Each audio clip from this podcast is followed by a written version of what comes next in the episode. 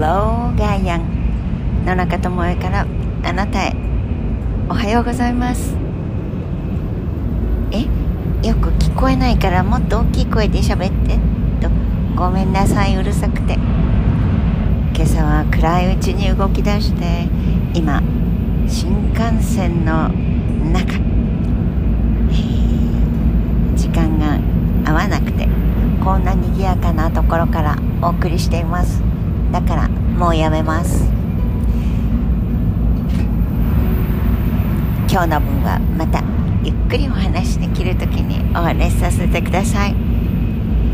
1月17日そうです。あの阪神・淡路の大震災。そして湾岸戦争勃発した日でもあります。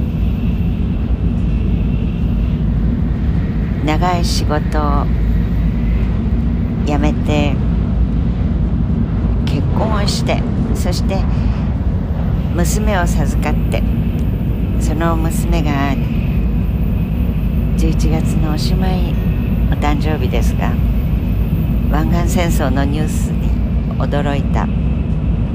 その多分松平さんが NHK でお話をしていたキャスターでした。松平さんと私の間に娘が初めて二足歩行の人類になって立ち上がった日でもあります。さあ皆さんの1月17日はどんな日になるのでしょう。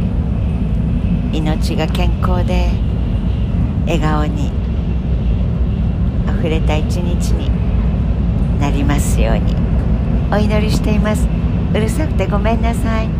Have a nice day. 良い一日をお過ごしください。